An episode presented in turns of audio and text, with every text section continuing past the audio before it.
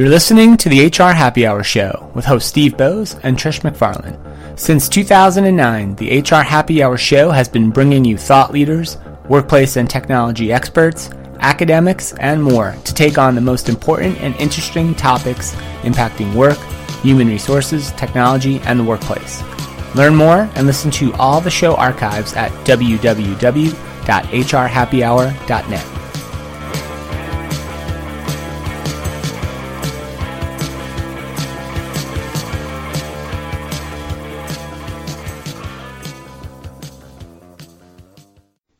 welcome to the HR Happy Hour show. My name is Steve Boese. I am with, of course, Trish McFarlane. Trish, how are you today? I'm good, Steve. How are you today? I am well. It is a reasonably nice early spring day in western New York. I'm glad for that. The snow has melted and uh, ready, ready for the spring and, and, and the summer. I'm excited. I'm in a good mood today. Well, that's good. We've definitely had our share of, of storms here in the Midwest over the last day and a half. So it's sunny here. I'm glad. that's great. Great. Trish, we have great uh, news, great show today. A superb guest waiting in the wings. We'll welcome him in a second. I just want to, real quick before we get right. started, I want to thank Virgin Pulse, the sponsor of the HR Happy Hour show, of course. You can learn more about them at www.virginpulse.com.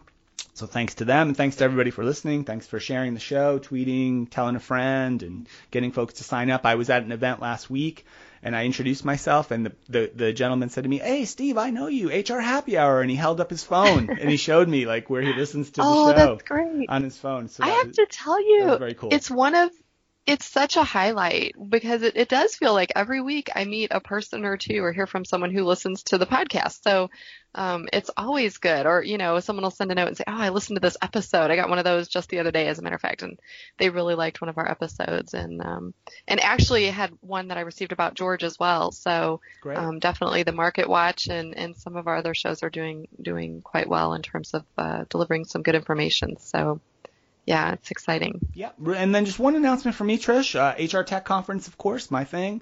Uh, www.hrtechconference.com. You can go there. Tickets are on sale. Agenda details coming sh- shortly. We did announce one of our keynoters is going to be Laszlo Bock, formerly head of HR at Google. So we're excited to have him coming to HR Tech this year. So it's going to be a great show. So check that out as well. So uh, that's it for me. Trish. So not to not to outdo that, but um, so I so at Infor, um, it's it's interesting now being on the product side, right? So I've been a practitioner for my whole career basically, and an analyst for for several years in there as well. But um, now being part of Infor, I'll be on the other side of Inforum, right? I'm I'm there, you know, sort of designing the product and the strategy, and that's that's fun. So we have Inforum coming up in New York City, July uh, 10th through the 12th. Our special guest Bruno Mars. Uh, so I don't know what you think about that, but I'm a great HR excited, leader, so. as I recall, Bruno Mars, right? He has great HR insights. Yeah. Let me tell you.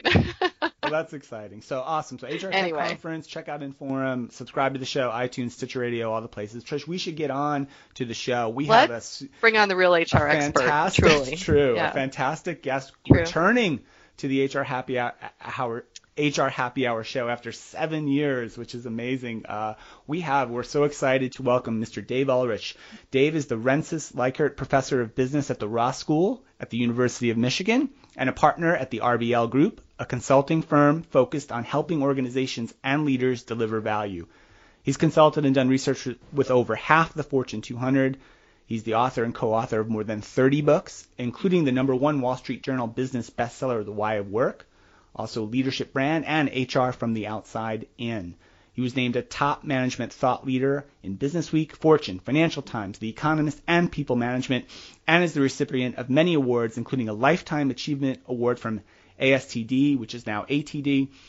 Known as the father of modern human resources, he has been repeatedly named to the Thinkers 50 list of thought leaders and has been designated the number one most influential HR thought leader by HR Magazine serves on the board of directors for Herman Miller and the board of trustees of Southern Virginia University, and uh, has consulted for many, many huge companies. Please welcome back to the HR Happy Hour Show, Dave Ulrich. Dave, how are you today?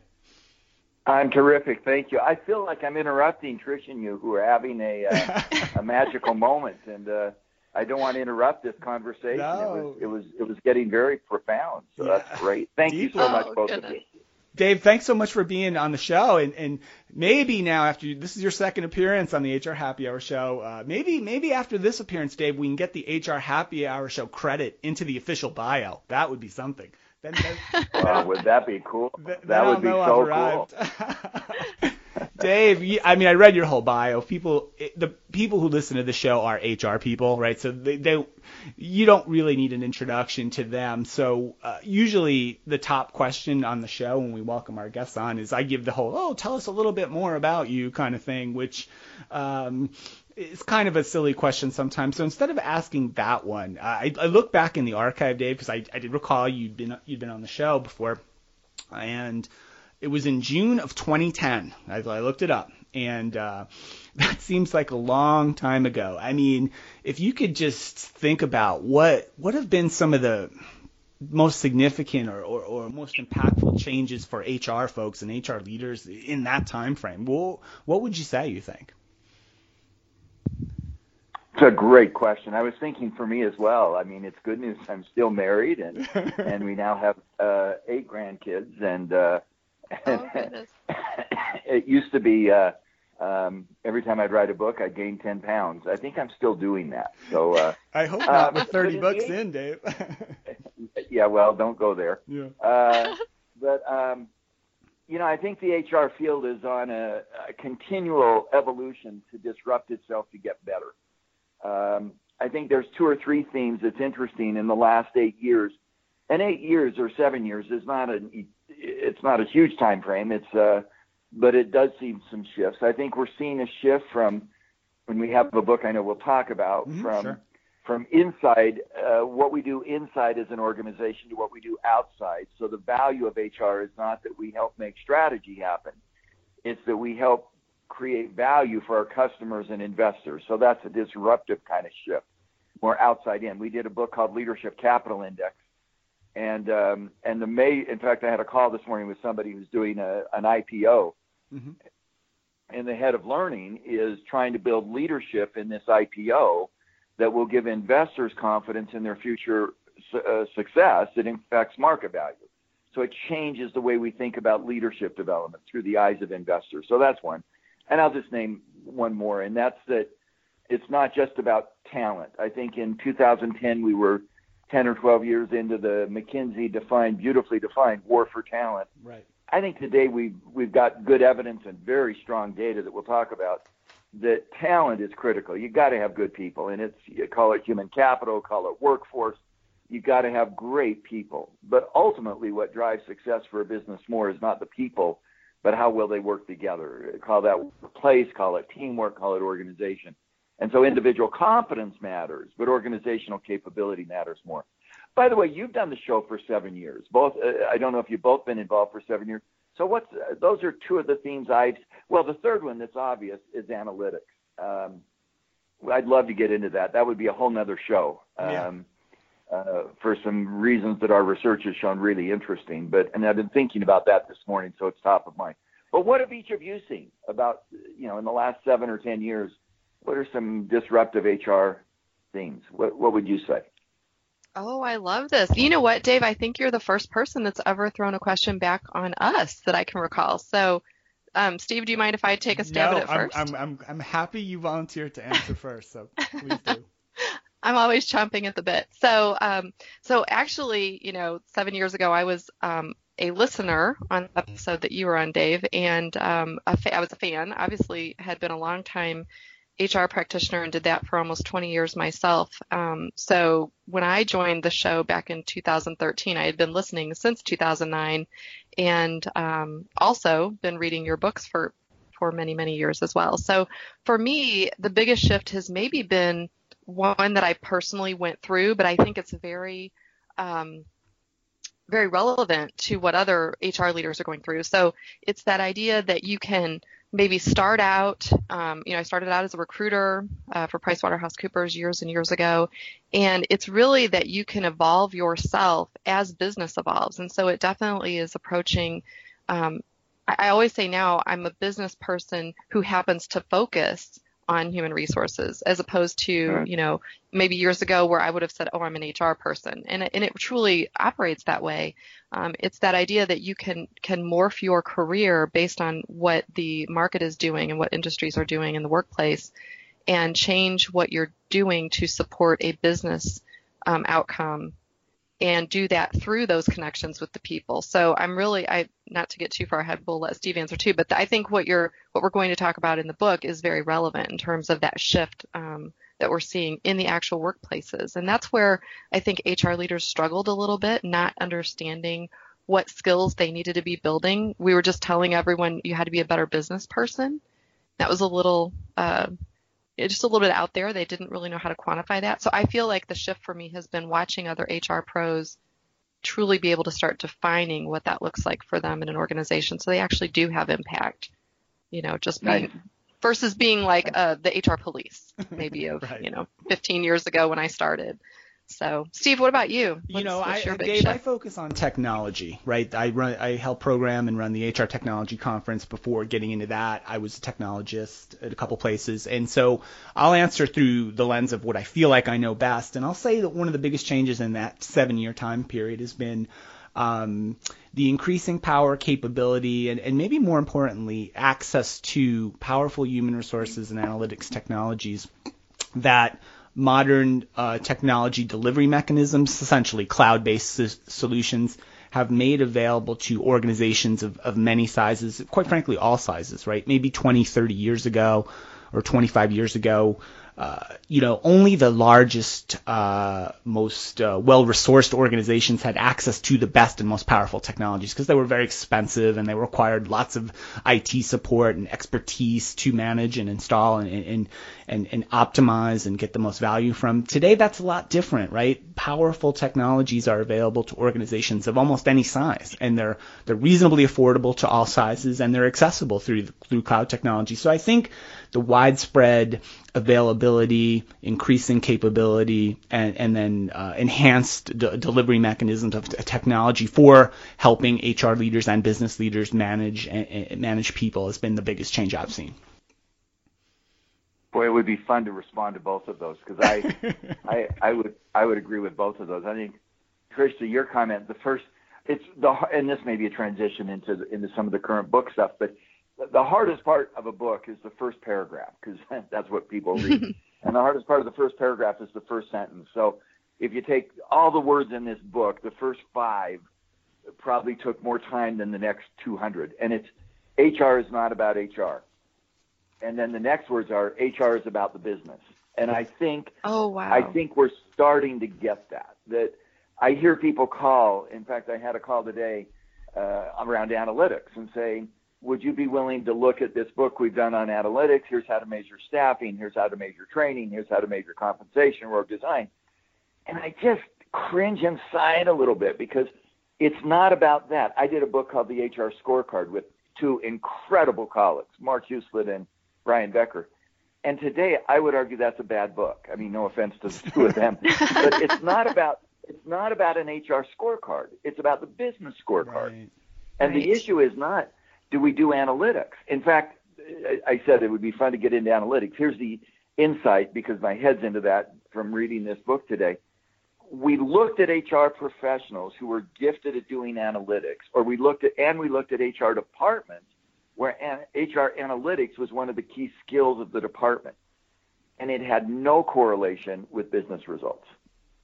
And so all the analytics people say, let's do analytics, let's do analytics. Well, when you do analytics on analytics, we're finding it has no impact. And and then I've got to make sense of that because duh, data. We got to make decisions on data, not instinct. And I think it's because we're doing HR analytics for HR, not for the business. The the the and that's kind of like leadership. Do leaders have this set of skills? Are they authentic? What a great concept. I love my leader to be authentic. But that's not a measure of leadership. It's does that authenticity create customer value? Will it cause customers to buy more product that makes money? Will it create investor value? And until we link the analytics with business outcomes, so far our data says in the analytics of analytics is they're becoming an internal focus, not a value creation focus. By the way, that's a whole other show that is very, I'm fascinating. Yeah. Um, but it's Dave? also in the book that we. I mean, that's the message of our book. So, Sure. I was going to say, I feel like we need you on once a quarter That'd be because I think we've just identified at least three shows, right? Yeah. I would It's be fun. happy to do it. I, Yeah. by the way, my passion for this field, I keep thinking, okay, in the last seven years, I haven't lost my passion. I mean, I Sure. and and I try to get 25 to 30 percent new stuff every year and a half, and and that's one that's new. Is I mean, everybody's writing analytics. Here's the eight principles of great success, but they're not linking those to the business. I mean, they're not linking those. Will that cause customers to buy more product? Will that cause investors to give us more market value? And and I think right now the the fear is we're measuring for measurement's sake. We're not measuring as a as a mechanism to build value. Again, our analytics on the analytics field is not very positive. Yeah. So, end of You know. I would agree with that too because I'm I'm seeing that I recently made a shift from you know being on the practitioner side to going into actually getting to develop. So for years, you know, when you're a practitioner and you don't have all the tools you wish you had, it's now flipping the script, right? So that I get to help design the products for HR leaders. And so that's one of the things I'm spending almost all my time on is cross-functional business analytics. It's not about measuring just the HR things on some dashboard, right? Because that's kind of where technology is right now. So, and, I will tell you, I did not. I my copy of the book was supposed to be here yesterday. I think it's arriving actually today. So, Yeah. so strange that you read that, you know, the first two sentences. Um, so that was not a plant, right? for the No. listeners. But no, I think it's it. In all seriousness, it's very timely. Um, where, as a as an industry, where HR leaders need to go um, in terms of developing their their skills around cross-functional business analytics that actually do have links to outcomes versus just HR analytics. I think that's very relevant. Yeah, D- Yeah, Dave, and- I'm sorry. I, I wanted to Go- say go I, ahead. I, I've, I've, I've been remiss as a host here. We've been talking about the new book, but I haven't actually given out the title yet. The new book is called Victory Through Organization, and that's what we want to talk about. I think uh, you know next on, on the show, right? Is is what to me it seems like about a more expansive view of HR that encompasses the things Trish and you have been talking about, right? This the analytics not just for HR's sake, but for organization uh, to help drive organizational outcomes and business outcomes, and that's what the book's about as well. So I'd love for you maybe to maybe spend a few minutes telling us about the origins of this book, how it how it stemmed from the research that you've been doing over many years, and why now this organizational focus is really important for HR leaders. So, uh, thank you, and I'll try not to go too long because it's a podcast, and some people may be in cars, and it would put them to sleep. So, um, but we we love data. I mean, we love data because a lot of times people have insights or intuitions, but data helps. So, since 1987, we've collected data on the HR field about every four or five years. So we have seven waves of data. In this round, we had 22 incredible partners from every region of the world, every almost every major HR association in the world. We have data from 32,000 people. So it's a it's a it's not Dave woke up in his room one night and his colleagues, Dave Kryscynski, Mike Ulrich's son, and, and Wayne Brockbank, and, and fabricated something. Um, but, but it's a lot of data.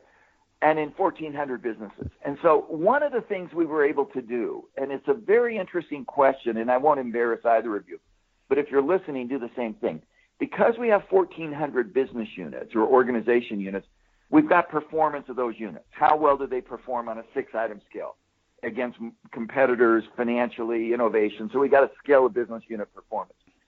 Then we have information on, on your left hand around the skills of the HR people in that business unit.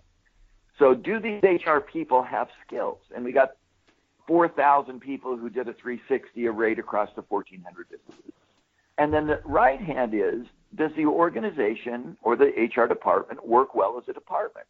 And so now we've got, on the one hand, individual factors, individual competence, talent, workforce, and on the other hand, organizational factors, capabilities, systems, teamwork. We were able to do statistics, and it's, it's, actually, I'd say simple, but it's actually a very complicated statistics. Which of those two explains more about business performance? Mm-hmm. So on the left hand, you got talent. On the right hand, you got organization. If you had 10 points to divide, which one has the most impact, relative impact, on business performance? By the way, when I teach, I have people actually allocate the points by themselves so I don't embarrass people. Mm-hmm. Yeah. And here's the, by the way, the academics go five and five. It would be fun to hear what, let me tell you what I found, and then you can tell me okay. if you're willing to reveal how you divide it. Here's what we found: eight two organization. Wow. See, I, I wouldn't have went that high. I would and, have been more 60-40 probably towards organizational, but I probably would have been around that. I think I would have as well. Probably, yeah, six or seven towards organization. But I think, do do you think, um, Dave, that that's really playing in the not just the, the millennials coming up, of course, who have a little different style, sort of this whole idea of gig economy. I mean, it's it's more about having the right people in place right then to drive those business outcomes, as opposed to hiring the right person to come and stay in your organization forever and ever. That's just a absolutely a different shift, well, right? we went through a lot of what does this mean? I mean, because uh, uh, one of the beauties of analytics, and it's why I love analytics, is when you have data that doesn't. I mean, that's I would have said five and five because I'm an academic and we don't make a bet, but but it's eight two. I mean, it's four times. And and again, this is not a small data set. I mean, it's 32,000 people. So so we began to look at that, and then we looked and we go, holy smokes, that's true in a lot of places. Um, I mean, that's true with sports. We looked at how often does the leading scorer play on the team that wins the championship? And in basketball, it's 20% of the time.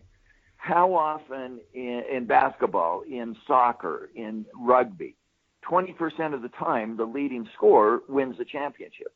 We looked at Academy Awards. How often is the leading actor or actress in the Oscars on the movie that wins Movie of the Year? It's 20%. We looked at I looked at Spice Girls. That was a little bit of a, a stretch for me. I love it. But how often do bands outsell individuals? So at Spice Girls, the band outsold the individuals when they broke up and sold individually. 80% of the time, the band wins. And so what we thought, you know, we're sort of discovering, uh, by the way, there's a resounding duh when you think about it. Organizations take individuals and make them better. And and and then so where does that lead? Let's go to the next step. So it says in HR, when I'm an HR professional and I'm trying to help a business transform, a public sector business, private sector, big, small, global, in, headquartered in the U.S., headquartered in Bolivia or Czechoslovakia, I've got to make sure we have good people.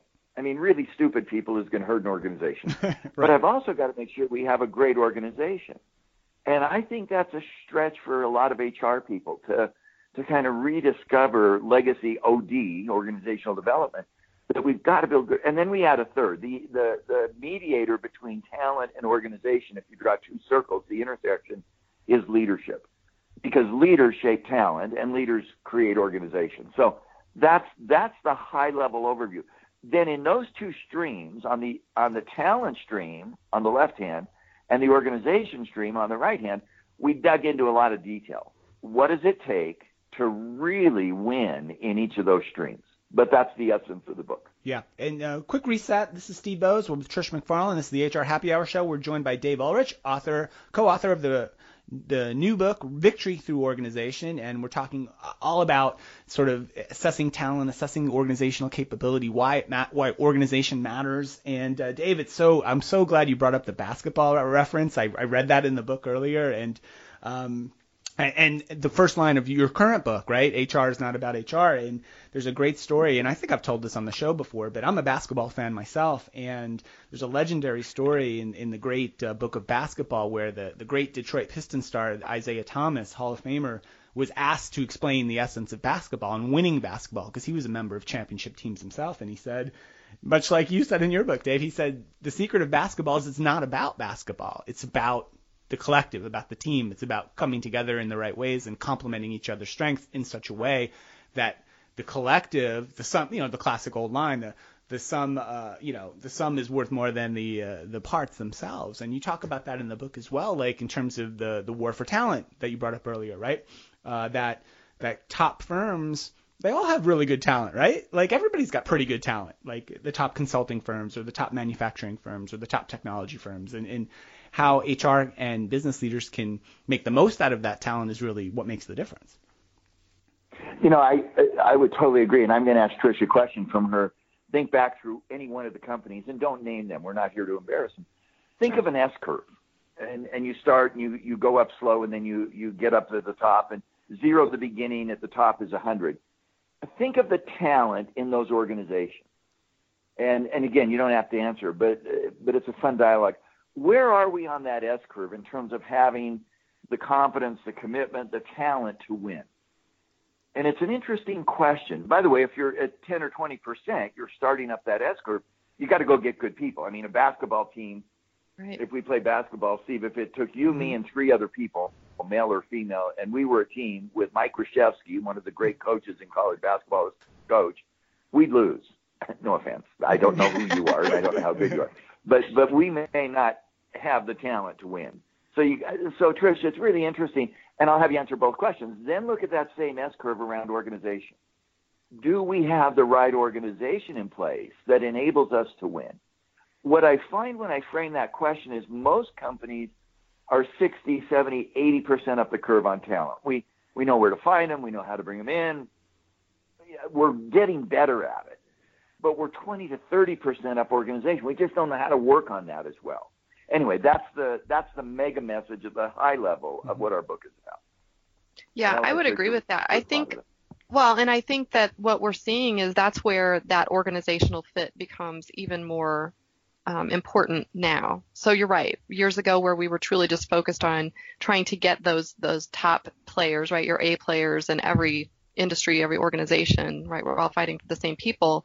But yeah, once you have them, if you don't have that fit, or back to to Steve, to your earlier point about, you know, on a basketball team, it's about the complementary um, skills and abilities to actually drive change in an organization or to drive an outcome on a team, any team. Um, I think it's very important, you know, and fascinating though, I think all of the research where, you know, where it leads back to regardless if you're talking about sports or bands or movies or whatnot, it's, it's, it's the same. So that kind of shows you that it's really something that in terms of human nature, that's really where we need to evolve as a business is really trying to make sure that not that we're just hiring the right individuals, but how do they then fit together like the right puzzle piece to make the full picture. Boy, do I agree with that. Hmm. and and and in Steve's world in technology, and, and you know far more about technology than I do, but I see technology in the HR space going through an evolution. It's it, it used to be technology would make our world more efficient, so we can do a better job of staffing or training through efficient use of technology. Then technology, I think, gave us a way to do intervention. So we have new ways of hiring people through LinkedIn or training through e-learning.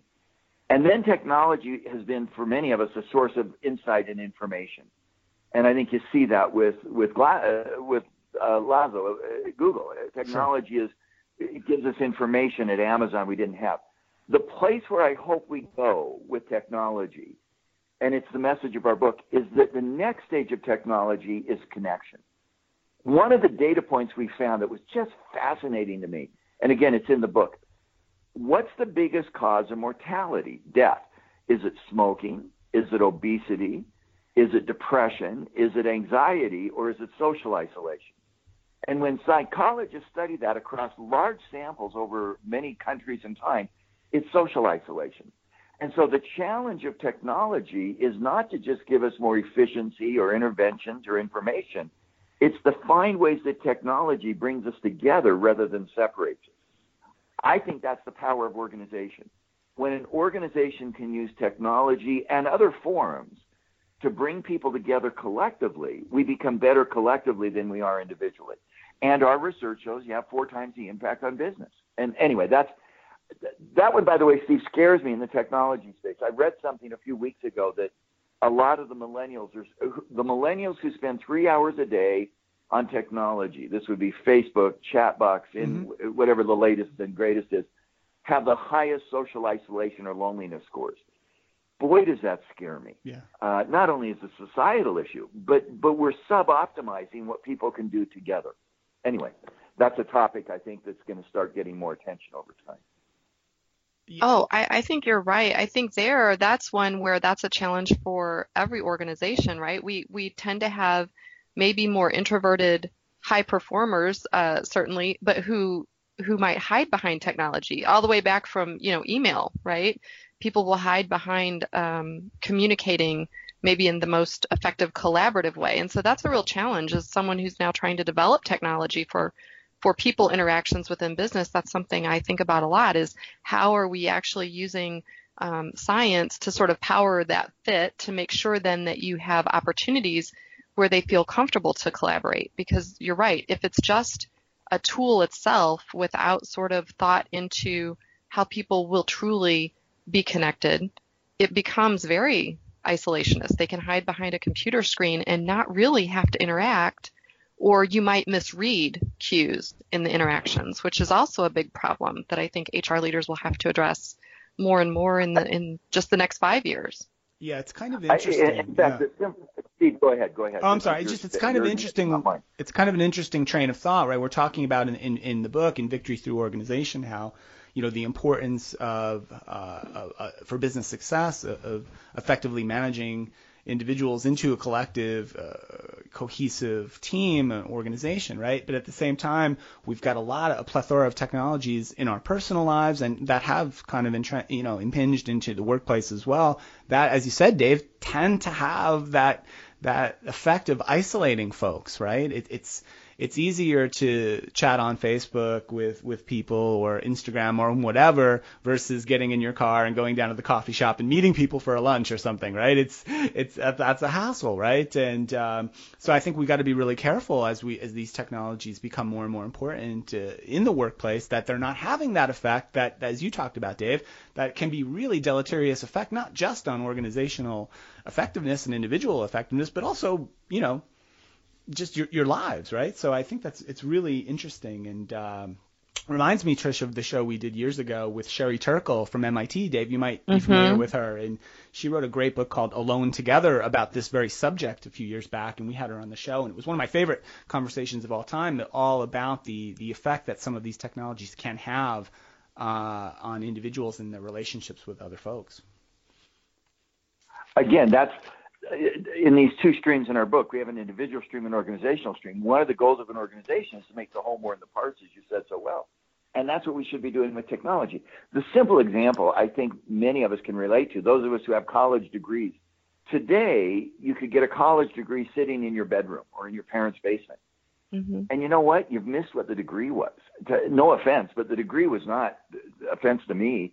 Going to a professor, taking a class, getting exams, and turning them in and getting grades the big beauty of a college degree is not the degree, it's the experience. It's it's what you experienced at night or in other settings and and it's it's that individuation that comes from a new experience at college. That's what we've got to get technology to do. And firms like Facebook are trying. I mean, they're they're not naive to this, but but it's the the centrifugal forces pull us apart, and we need right. centripetal. I'm not. I can't even say the word, but we need forces to bring us together. And, and that's this power of organization. If I go down that stream for a minute back to the book, we write in the book, so what is it about an organization that makes the whole better than the parts? And it's not the structure, it's not the shape and the roles and and remember some of you probably neither of you are old enough to remember used to do position analysis questionnaires and what's your role in your job description and get the roles defined. Well, that's a metaphor of organization as hierarchy we think the next metaphor, by the way, in organization was about alignment. So you did a STAR model, which was great, or a 7S model, or the Organizational Health Index, the latest version of it. We think what an organization really is, is a set of capabilities. So Amazon has an incredible capability to manage consumer insights. And their capability is managing those insights in a way that allows them to make better business decisions. Um, you can pick an a- a- Apple. One of their key capabilities is an incredible capability to do design, mm-hmm. the simplicity, the ease of use. And so their iPhone comes out with this incredible design. Disney is to give you an incredible guest experience. And those capabilities define what an organization is. And our job as HR professionals, so when we sit down and say, we're here as an HR person to help you build better talent, we can talk about that and also better organizations. It's not to get the structure right. It's not to get the alignment right. It's to get the capabilities right. And, and for us, that becomes such a valuable contribution when we can get HR people to do those assessments. Yeah, it, Dave, it definitely, uh, and and you made the key. The, one of the things, one of the questions I was thinking about asking was was uh, how how do folks get started thinking about this? HR folks who maybe have been playing in the McKinsey war for talent space, if you will, right, for the last dozen or so years, right, of, of trying to assemble that that all-star team or trying to, to recruit from the top school and get that that just that right person and, and steal that person away or poach that person away from their competitor and to think more broadly and, and through this organizational lens. And I think you've sort of half answered it, uh, the question already by the examples you gave about Apple and Disney. It's got to it's got to start with what's the organization's uh, uh mission, uh, uh, uh, vision, and and then how they're going to compete strategically in in, in their market, right? Because every organization is going to be a little bit different about about how they get to that place of, of really optimizing across the organization. I think. We again, I love simplicity and complexity, but we love the simple question: What do we as an organization want to be known for by our best customers in the future? Disney wants to be known for incredible guest experience, Apple for consumer insights, or, or uh, Amazon for consumer insights. And and if I were coaching an HR person by podcast, I mean, there's mm-hmm. a whole lot of details around it. Right. It's just stop and think. So, what is it this organization is known for to future recruits to, when we go to campus or we go to hire on LinkedIn or wherever we hire people? to the customers we serve, to our investors, either debt if we're part of a parent company who loan us money, or equity in a marketplace. What is it we as an organization seem to be known for? And is it the right stuff? I mean, that's a pretty high level way to get you thinking about that. Mm-hmm. Um, but but but we think in HR, if you can get into that organization is not structure but capability space, it begins to give you a, a dialogue that we in HR don't own that dialogue. This is this is for business leaders. I mean, it's not for us. But when we get into that dialogue, it it changes our role in the company from from more uh, a transaction role. Let's hire 50 people. Let's train 100 people to a value added role about building capability. Yeah. So that's the organization stream. Yeah. The other stream we did was individual. And I can't, and I know our time is moving, but I can't leave without saying this. Sure there's a lot of groups have done competency models. I mean, there's uh, they're out there all over. Again, our premise is not the model. It's like the analytics of analytics. Our premise is does the competence create an outcome we care about? Because leadership authenticity, if it doesn't create value for somebody, is is not a very good idea. It's it's it's I call it narcissism. and and so we looked at competencies. We had 123 behavioral competencies we measured them, and we had three outcomes that mattered. One was personal effectiveness. You get invited to the meeting. So, what do I in HR need to be, know, and do? Competence, knowledge, skill, and ability, or attributes, to get invited. And we found that it was be a credible activist. That's not dramatically new, but nobody's going to invite me in unless they have a credibility with me, unless I have a point of view. I get invited by being credible. Number two, how do I add value to key stakeholders? This one got more interesting. If you, if we in HR, if I in HR, you in HR as a listener, want to create value for your employees or your line managers inside the company, being a credible activist in those dialogues works. But if I want to create value to the customers and investors outside, the stakeholders of the business, I have to be a strategic positioner. By the way, that's a pretty interesting insight. When we shift this HR mindset from serving employees to creating value for customers, investors, our skill set has to shift. Right. And then the third, and I'll get this all done, and then you can comment all over, okay. and I'll, uh, I'll thank you for your comments. the third, what drives business results? Now remember, we have 1,400 businesses. So which skill drives them? And this for me is the profound finding. The navigation of paradox.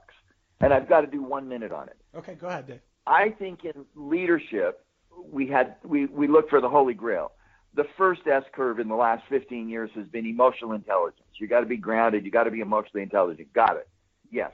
The next curve has been learning, agility, resilience, growth mindset, grit.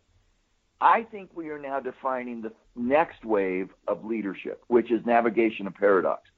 Paradox means you got to manage the tensions that enable an organization to change. Organizations and people don't change unless there's tension. We in HR should be long term and short term, bottom up and top down, centralized and decentralized. We need to manage those inherent tensions so that the people in the organization change and so that the organization changes. And our data says that's the single biggest confidence in driving business performance. I've just done the whole book. Nobody has to buy it. no, I'm gonna tell you what. You've just scratched the surface of it, quite frankly.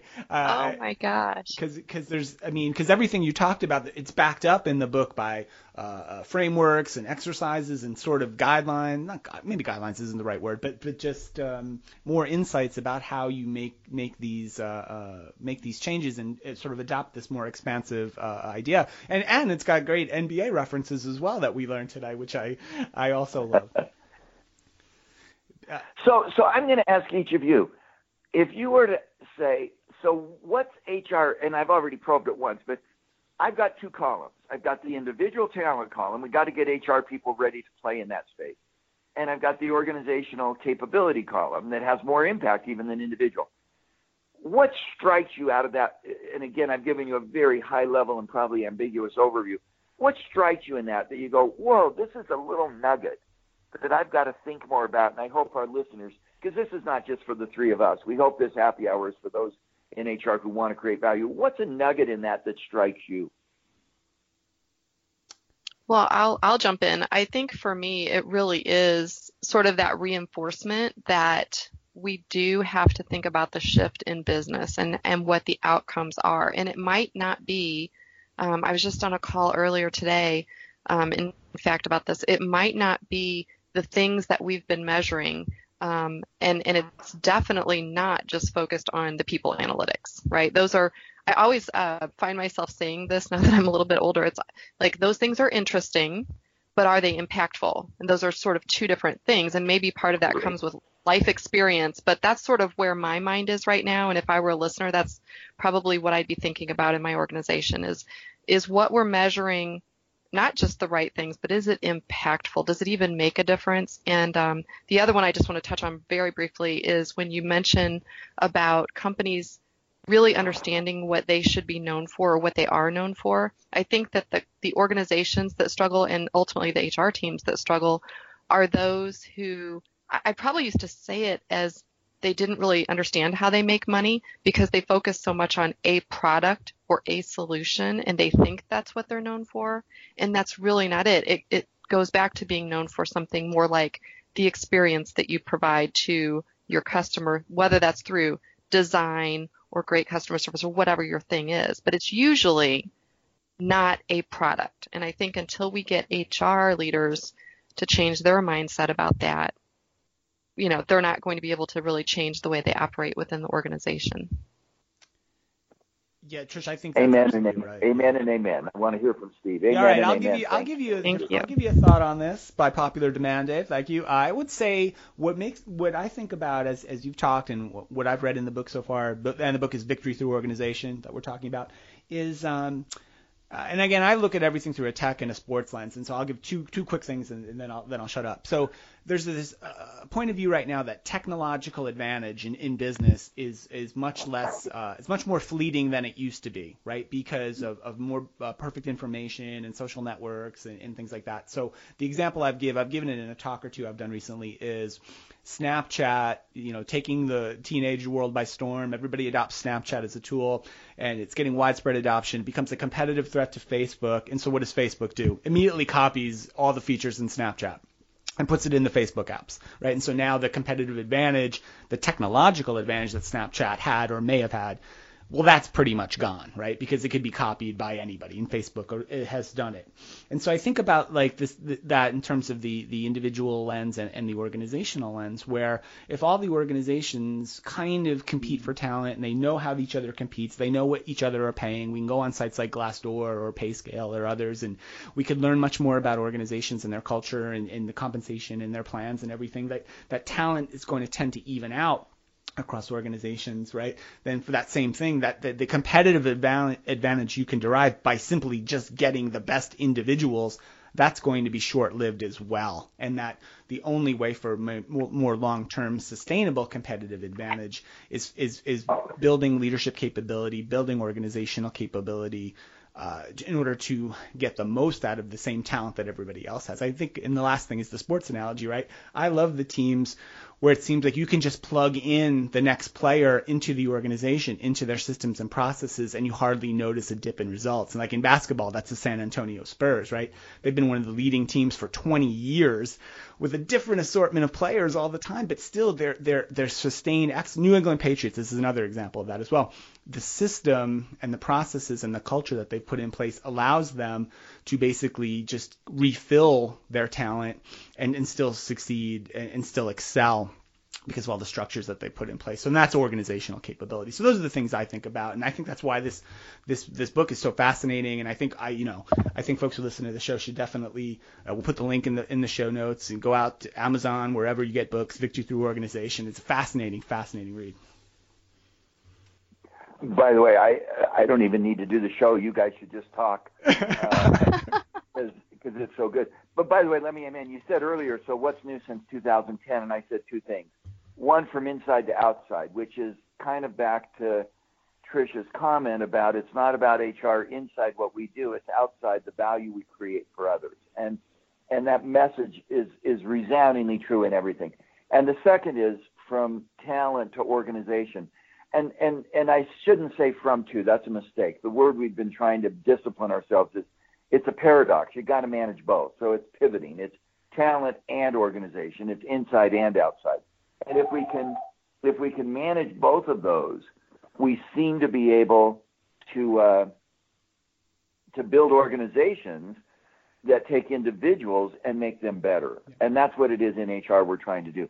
I am a real optimist about HR. I get frustrated when we end up in debates about how big should our center of expertise be, or should we insource or outsource it? I mean, those are legitimate debates. But I want to shape. I want to work with people like the two of you, and shape an agenda where businesses win because of the insights we in HR bring to the discussion. And boy, when we can do that through broadcasts or podcasts like this, or through research, um, and I hope in our book people recognize this is not again just four you know four guys in the piano, four piano guys, four guys in a room, or but it's it's it's research from 32,000 men and women around the world who are shaping this agenda for what HR can do to be successful. What a great time to be in HR. Yeah. Amen, Dave. Trish, I, I love it. I think we I, I think we close with that. I have to tell you, I think that might have been the nicest compliment I've ever received in my HR career, right? Like I'm like, oh, no, I think it's just Dave, honestly and sincerely, I, having been truly a fan while a practitioner the entire time and now while I'm, you know, kind of on the other side, it's it's so inspiring. It makes it just that energy you have is infectious. It makes it makes you want to go do something big and, and to change the world so that we can, you know, can sort of help these organizations evolve. So thank you for that. And I would say on a on a funnier note, the fact that you mentioned basketball the Oscars, and yes, even the Spice Girls. Like you've hit on everything That's I possibly right. love That's in right. life. So you probably don't know. We just did, I'm the biggest Oscars fan in the whole world. Just did a huge Oscars show a couple weeks ago where Steve and I duked it out over who was going to win. We we just went to. I know we'll talk about it later on another show, but we just went to the uh, Final Four over the weekend, and uh, and with families and friends and everything. And so yeah, so it's like you're you're hitting on uh, on all the things that that we love and that sort of make the show fun. And so after the show, I'm going to put on my Spice Girls CD. I think I still have one. So right, yeah. We'll, we'll hit it off. Oh, you mentioned Disney too, yeah. which I'm also the huge Disney fan. I go way, way too much. But um, anyway, thank you, Dave, for just you know sharing sharing your thoughts and your time with us. I think that you've been an inspiration for many years, and this is no exception. I think you're really going to be challenging the way that HR leaders and business leaders, you know, sort of move into this next uh, this next phase. I, I hate to say anymore, but I am going to do one thing, and you guys just embody this for me. and it's one of my frustrations in our field. Some people, some prophets, and I'll use you as eh, not you as examples. You're the positive. Some people tell people they're going to hell if they don't repent. I don't like those prophets. I'd rather have prophets that say, "Here's what heaven looks like and how you can get there." Oh, yeah. That's what I hope this show is about. It's not oh, we're not doing this, we're not doing that, woe is me, you need to repent or you're going to hell. I'd rather say, look at what HR can do. And by the way, we don't have to be able to do it yet, but this is the pathway to create something new and exciting. Yeah. And and Trish, you just laid that out beautifully with this positive, upbeat. Even without good solutions, we're on the direction to create something innovative and new. So thank the two of you for letting me participate in that. Dave, thank you so much uh, for coming back to the HR Happy Hour show. Let's make the next appearance not another seven years though. Let's try to make it a little sooner if we can. That would be fantastic. As you wish. The book is Victory Perfect. Through Organization. Dave Ulrich, uh, please uh, check out the book. We'll have the link in the show notes. Uh, great to spend some time. The father of modern human resources. Uh, we so appreciate you taking the time to be with us today. Thank you so much, Dave. Thank you so much as well. Thank you, Dave. Have a good day. All right, Trish, great show, great job. I love it. Read the book, everyone. We'll have the links in the show notes. Thanks to Virgin Pulse, www.virginpulse.com, of course. And Trish, thanks to you. Uh, great job today. And uh, thank you as well. We will see everyone on the HR Happy Hour again soon. Bye for now. Thanks for listening to the HR Happy Hour show your source for information and conversation on work, the workplace, technology, and more. Learn more and listen to all the show archives at www.hrhappyhour.net.